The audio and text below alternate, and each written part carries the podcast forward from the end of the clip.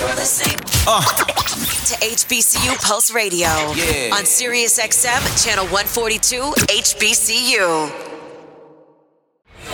You're now locked in to HBCU Pulse. We are the #1 outlet for HBCU life, talking about everything that's important to our culture, from on-campus issues to politics and what's trending on the yard. We always keep that same energy. Don't touch that dial. You're listening to HBCU Pulse Radio. What's going on, everybody? This is Randall Barnes, the founder of HBCU Pulse and the host of HBCU Pulse Radio here on SiriusXM in the building for another important show on today, where we're talking about the State of the Union as it relates to HBCUs. And of course, President Joe Biden gave his State of the Union address, detailing the wins of his administration and the work that lies ahead. So I thought it would be cool if I do the same thing and we talked about HBCUs in relation to the federal and state government. And later on, we'll re-air our 2021 interview with then senior advisor to the Biden administration and Morehouse alumnus Cedric Richmond, who came on HBCU Pulse Radio in October 2021 to combat misinformation about HBCU funding being cut, and also to talk about the American Rescue Plan and the money allocated to HBCUs in the plan. But let's get going. So let's talk about the good first. And that good is primarily coming from the federal government and from the Biden administration, who's been a willing partner for HBCUs around the nation. Let's start with inside his administration, because he has several HBCU alum that work in key positions in the administration, including new senior advisor Keisha Lance Bottoms, who's a FAMU alumna and was recently mayor of Atlanta, Georgia. And of course, our Madam Vice President Kamala Harris, who is a Howard University alumna. That advocacy within the administration led to HBCUs getting over $2.7 billion in funding via the American Rescue Plan that we'll talk about a bit later with Mr. Cedric Richmond. Now, the plan required the HBCUs used at least half of the funding to assist with direct financial relief for students, which has been a key initiative for the Biden administration to help college students in managing their student loan debt. But also, the Biden administration responded to the bomb threats that were issued to 36 HBCUs anonymously in January and February of 2022 by allocating grant funding between $50,000 and $150,000 per campus to the affected HBCUs, which was a great move by the Biden administration. It was announced by Vice President Kamala Harris. Now let's talk about the Student Debt Relief Plan. In August 2022, President Biden announced the Student Debt Relief Plan, and we reported about it on HBCUPulse.com. Under the plan, Pell Grant recipients receive loan forgiveness of up to $20,000, and borrowers that don't receive Pell Grants get up to $10,000 in student relief. Now, this Pell Grant piece is key because the UNCF reports that over 70% of HBCU students are Pell Grant eligible, with Black students making up to 72% of Pell Grant recipients amongst all colleges. So this was a big move for Black college students in general, and specifically HBCU students. But of course, it was almost too good to be true, because the student debt relief plan was blocked after lawsuits by 6 Republican-controlled states and a Texas-based conservative advocacy group. The cases went to the district court. They put a block and a pause onto the student debt relief plan, and the Biden administration is arguing that they have the authorization to widely cancel student loan relief because of the 2003 Heroes Act. And in that act, Congress gave the Secretary of Education the power to remove debt from borrowers with reasoning that is up to the discretion of the Secretary of Education. And now the case has made its way to the Supreme Court that has just started hearing oral arguments about the student debt relief program, and it started on February the 28th. We hope something good comes from these cases. Now, the challenges that HBCUs are facing are primarily at the state level. As we spoke about last week, HBCU land grant institutions are still fighting to receive equal funding mandated by the Second Morrill Act of 1890. Now, recently, Tennessee State was provided a $250 million quote-unquote investment from Tennessee Governor Bill Lee and the state legislature for infrastructure improvements, but they're still owed an additional $294 million, and that number is based on an investigation by the Tennessee Office of Legislative Analysis that determined that Tennessee State is actually owed up to $544 million in total. Now, granted, we talked about this ad nauseum on last week and all this year on HBCU Pulse digital outlets, but a new revelation has emerged in Tennessee State's fight with the state legislature. Several Tennessee State alumni taking to Twitter and social media to sound the alarm that the state government is allegedly considering taking over the university, removing its power to self-govern via the university's board of trustees. But that's not all going on in the state government. There's a whole lot more going on because Florida A&M University alumni are bracing themselves as they watch Ron DeSantis go after quote-unquote critical race theory in education, requiring institutions in the state college system to report resources allocated to campus activities regarding diversity and inclusion. FAMU is the only public HBCU in the state of Florida, and they're not a part of the state college system. They're part of the state university system. But that still is under the purview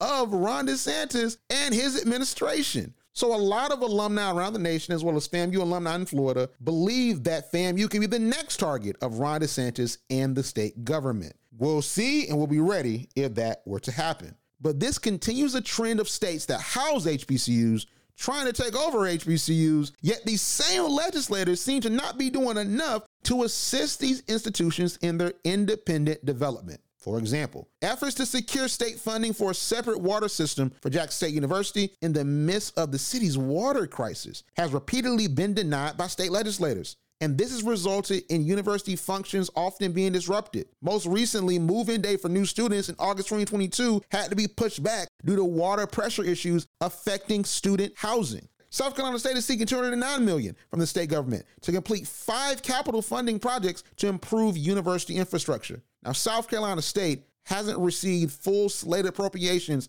for an academic building in 30 years. That's not right. The state of the HBCU union is what it seems to have always been. HBCUs receive federal support from outreach programs and money allocation. However, the true fight is with state lawmakers to use policy to aid in further improvement and development of our HBCUs. Yet often the blame for state issues has been placed at the feet of the federal government, more namely the Biden administration in these past 2 years. Which I think that the blame is misplaced because we have to remember there's a separation of powers and the state has their powers and they have their job to do and the federal government has powers and they have their job to do. And the federal government is doing what they're doing, namely the Biden administration, to support HBCUs. So we have to lobby the state government to do more in support of HBCUs, such as allocating proper funding to our land-grant institutions, allocating proper funding to all state institutions, and also make sure they allocate money to help in improvement on campus, because a strong state HBCU helps the state and helps the community that HBCU is housed in. But that's the state of our HBCU union. And we must fight to make sure that the state of our HBCU union is better in the years to come. Coming up, we're going to re-air our October 2021 interview with Cedric Richmond, Morehouse alumnus, and then senior advisor to President Joe Biden as he addressed misinformation that surfaced at that time about HBCU funding being cut by the Biden administration. And he also talked about HBCU funding in the American Rescue Plan. And later, I'll respond to critics of Vice President Kamala Harris and spotlight key achievements in her tenure as Vice President of the United States. You're listening to HBCU Pulse Radio on SiriusXM. We'll be right back. All HBCU. They know just who we are. Pulse Radio. Welcome back to HBCU Pulse Radio here on SiriusXM Channel 142, HBCU. We're tossing it back to October 2021 for our exclusive interview with then Biden administration senior advisor Cedric Richmond. So we brought him on because there was a bunch of disinformation going on about the Biden administration cutting HBCU funding. So I reached out to the White House and I got Cedric Richmond to come on with me and also our political correspondent and now Tennessee State University graduate Tierra Thomas to talk about the Biden administration's outreach to HBCUs and also HBCU money allocation in the American Rescue Plan. So you're a 1995 graduate of Morehouse College. So how has your HBCU experience shaped your approach to politics? Well, you know, I joke about HBCUs all the time. It teaches you some amazing stuff. One, it teaches you patience, because if you ever had to wait in the financial aid line, you know it's going to be hours long. If you ever had to register for classes, you know it's going to take forever and it's not going to be right the first or second time. But the serious part of it is that it really teaches you what family is about, and it pushes you because, you know, you have to be twice as good. You have to work twice as hard. You have to do all of those things, but you're not a number at an HBCU. You're a person. And so when you need a hug, the school will give you a hug. And when you need a kick in the rear end, is going to give you a kick in the rear end. And so for me, I always felt that the teachers at HBCUs were vested in me. I mean, they actually cared who, you know, my parents were, how I was doing. And it's just it's a great experience. But my mother and father both went to HBCUs. And on my dad's side, his mother and father both went to HBCUs. So we know how important it is. And it's the great equalizer. My mother is probably from the poorest family in Louisiana. She was from the poorest town with 15 brothers and sisters. My dad was from Mississippi and they were wealthy. They met at Southern University, where he went as a freshman with a brand new car, and she went with a used jacket. But they graduated the same year. Well, she always corrects me. He had to go to summer school, so she technically graduated first. But that's what HBCU, that's what it did. So it took her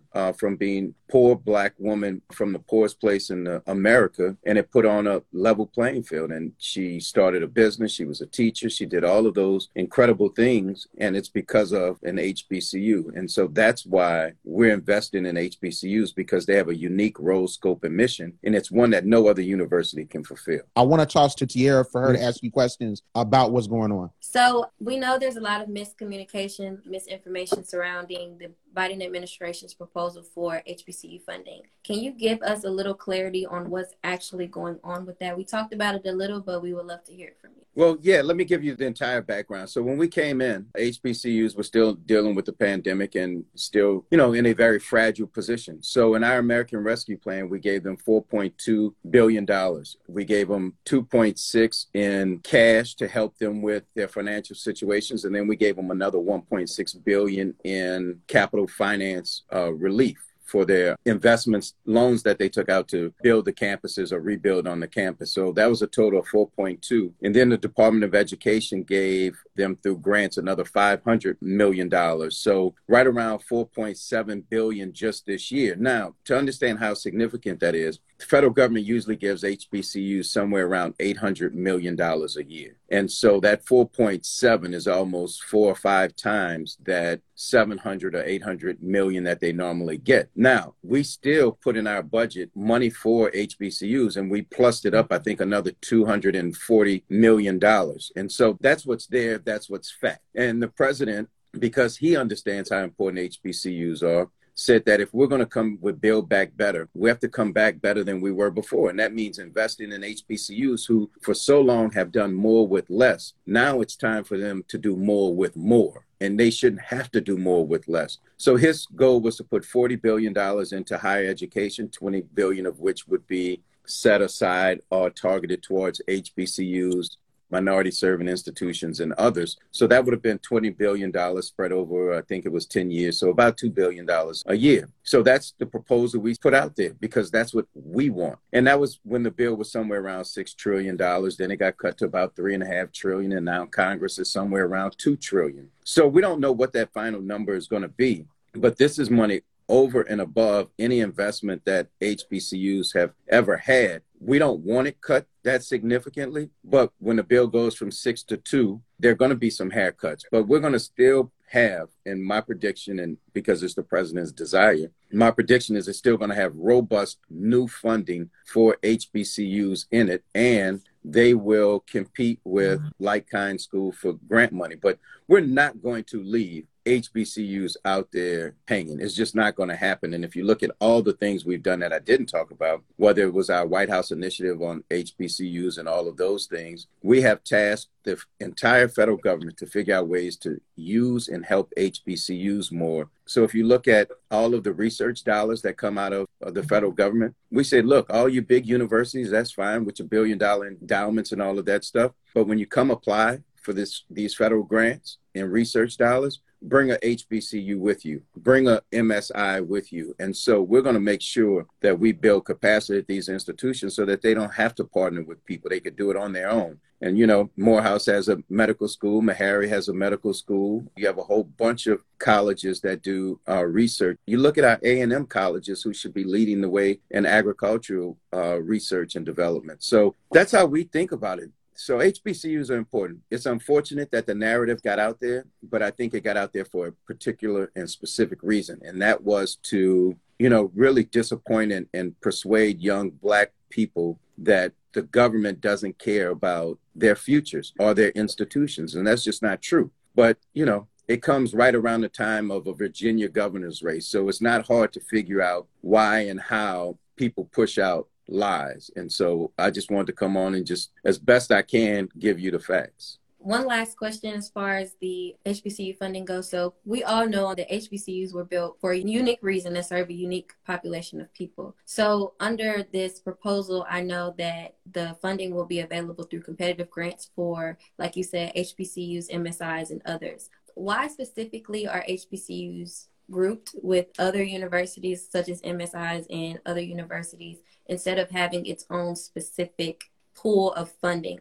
And some of the portions we give money straight to HBCUs is not competitive grant. When this idea was created, it was to have $40 billion out there and then take $20 billion or take half of it and push over to HBCUs to compete with like-kind schools, which is what the HBCUs wanted, because they figured that competing against other like-kind schools that they're going to get their lion's share. And the HBCU family is okay with that. But we have to make sure that they're competing against like-kind schools. You don't want any of our HBCUs going up against a Harvard or Stanford with $1 billion worth of endowment and facilities and buildings that have already been built up through investment. This is to level that playing field and give the schools the ability to do that. Look, you know, doesn't give me great joy, but it's a fact. My high school science lab was better than my science lab at Morehouse. However, Morehouse still produces great doctors, great scientists and engineers, but the facilities were crap. And so what we want to do is make sure that those facilities are state of the art. Then all of a sudden, you never know. We may have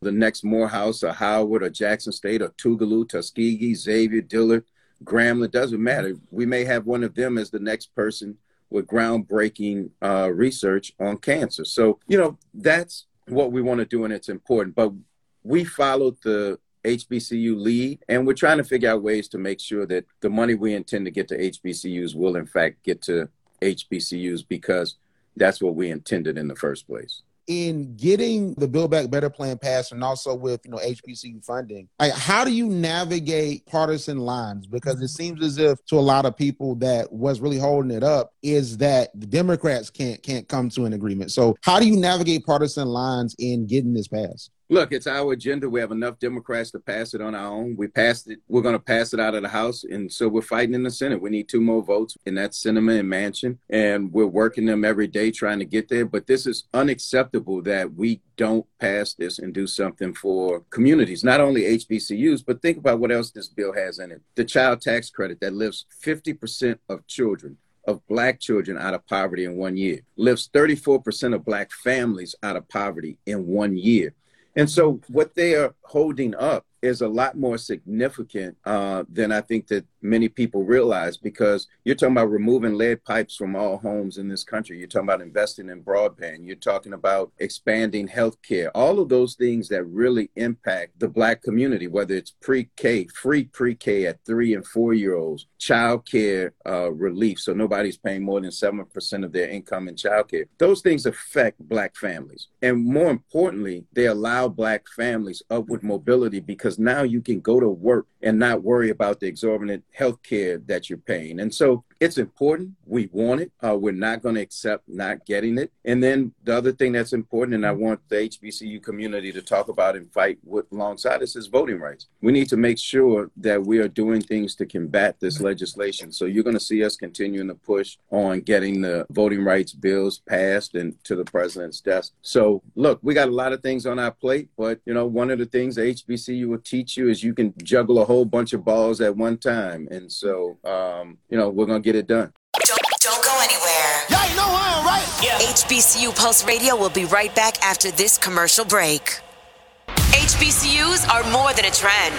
Yeah. We're forever a part of the culture. HBCU Pulse always has you on lock. From the shade room to your favorite news feed, and now on your TV and radio, we are the #1 outlet for HBCU culture. Follow HBCU Pulse on social media and visit hbcupulse.com to stay up to date on what's going on in the HBCU community. You're locked in to HBCU Pulse Radio. Baby, what you wanna do?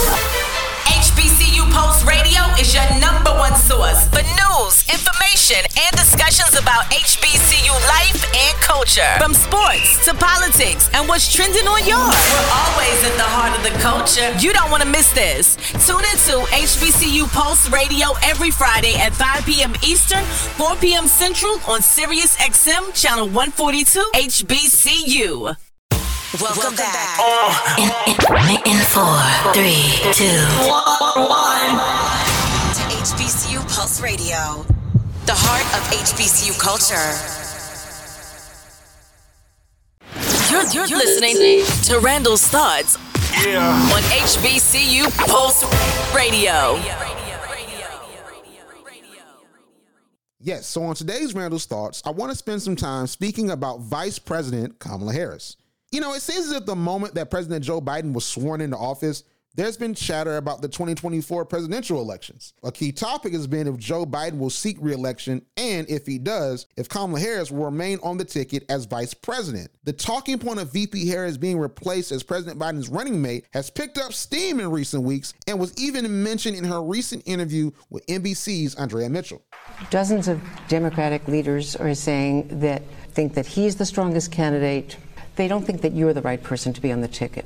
Why do you think that? I think that it is very important to focus on the needs of the American people and not political chatter out of Washington, D.C. Now, I personally believe that this talking point of Vice President Kamala Harris being replaced on the 2024 re-election ticket, as well as the belief that she's been invisible during her tenure, I believe is asinine. I really want people to understand that Vice President Kamala Harris is one of the best vice presidents in the history of the country. I'd go as far as to say that she's been the best vice president that we've ever seen. And I don't think that's a baseless opinion. My belief that she's one of the best vice presidents in history is rooted in fact based on her performance in this position. If we're talking about her accomplishments as vice president, we can start with the constitutional duty of the position. Two of the key responsibilities of vice president is to preside over the Senate and break ties that's needed in Senate voting. VP Harris has cast 26 tie-breaking votes in the Senate, the most in modern history and the third most ever. One of her tie-breaking votes led to the passage of the American Rescue Plan, which included a $2 trillion COVID relief bill and $2.7 billion for HBCUs. By the Constitution, she's doing her job outside of acting as the president if the sitting president is removed or incapacitated. That's her job. But even outside of the scope of her job, she's doing other things as vice president that is not a requirement. That is her job. But she's even doing things that's not in her job description. How about her using her platform as vice president to advocate for voting rights and specifically the passing of the John Lewis Voting Rights Act and the Freedom to Vote Act? What about her advocacy for HBCUs as an alumna of Howard University that has led to record numbers of funding from the administration? And this is something that she's always fought for, even as a senator. What about her being the main representative for the Biden administration on diplomatic relations? I can go on and on about the amazing things that Vice President Kamala Harris has been doing in her tenure. But we should get down to the real issue. VP Harris has never had a fair shot from the start. She's had to endure baseless attacks that simply are not rooted in facts, engineered to weaken her chances to become president. Many people have been swayed by the disinformation about her heritage, job performance, and even her time as prosecutor. Vice President Kamala Harris is a talented politician with an accomplished career as a prosecutor, district attorney, and U.S. senator. She's just as qualified, if not more qualified, to be in this position than anyone else in history or currently right now in politics. Even with the shifting expectation of what the vice president should do, she continues to set the standard. We have to continue to combat the misinformation about Vice President Kamala Harris and allow her to do her job and get a fair shot for the future. So what we did is we have a full breakdown of VP Harris's key accomplishments on hbcpulse.com. So make sure to go to our website to check it out and make sure to share it to ensure that we get the right narrative out about our Vice President, Kamala Harris. So I need you to make sure to check that article out on hbcupulse.com and share it to make sure that we get the right narrative out about Vice President Kamala Harris as we approach election season, which is coming up really soon. But that's my thoughts on today. You listen to HBCU Pulse Radio. We'll be right back. What's going on, HBCU Nation? This is Randall Barnes, the host of HBCU Pulse Radio. HBCU Pulse Radio is the spot for the hottest discussions on issues surrounding the HBCU community.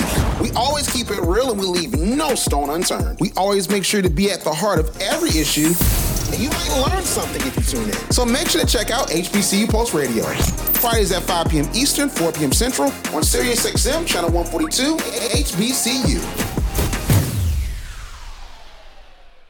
All right, ladies and gentlemen, that is it for the show on today. But before we go, I have to spotlight one more thing in this State of the Union for our HBCUs that is super important on the federal level. I want to spotlight the HBCU Rise Act, which was signed into law by President Biden in December. The act was introduced in the Senate by Maryland Senator Chris Van Hollen and supported by North Carolina Senator Tom Tillis and Representative Alma Adams. And Miss Alma Adams is a North Carolina A&T alumna and a huge advocate of HBCUs on Capitol Hill. We love Representative Alma Adams. The HBCU Research, Innovation, Security, and Excellence Act directs that the Department of Defense provide more federal grants to HBCUs to assist in growing research capacity at our institutions and reach high research activity status. Currently, 11 HBCUs are considered Research II or R2 institutions, meaning that these 11 institutions are recognized for their research efforts and are eligible for federal grants to further advance said research efforts. Now, that's great. That's amazing to hear that and see that, because we know that HBCUs are leading in research in so many different capacities. However,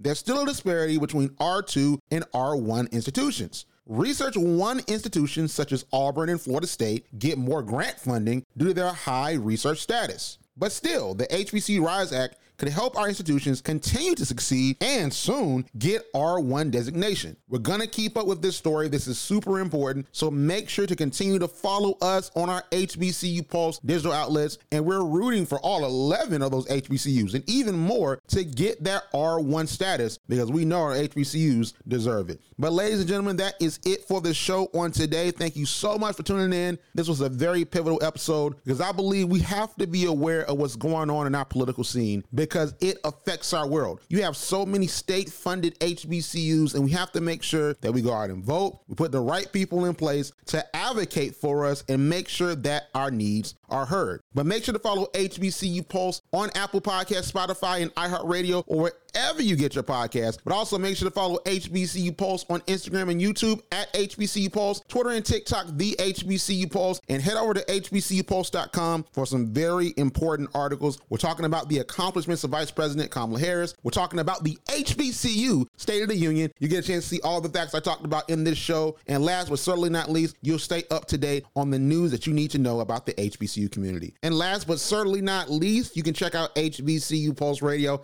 every week on SiriusXM Channel 142 HBCU, powered by the Howard University. But outside of that, we'll see you on the other side, and I will talk to you next week. Like what you hear? Yeah. Subscribe to HBCU Pulse Radio on Apple Podcasts, Spotify, or wherever you get your podcasts. Also, head to HBCUPulse.com to stay up to date on what's going on in the HBCU community. Thank you for listening to HBCU Pulse Radio.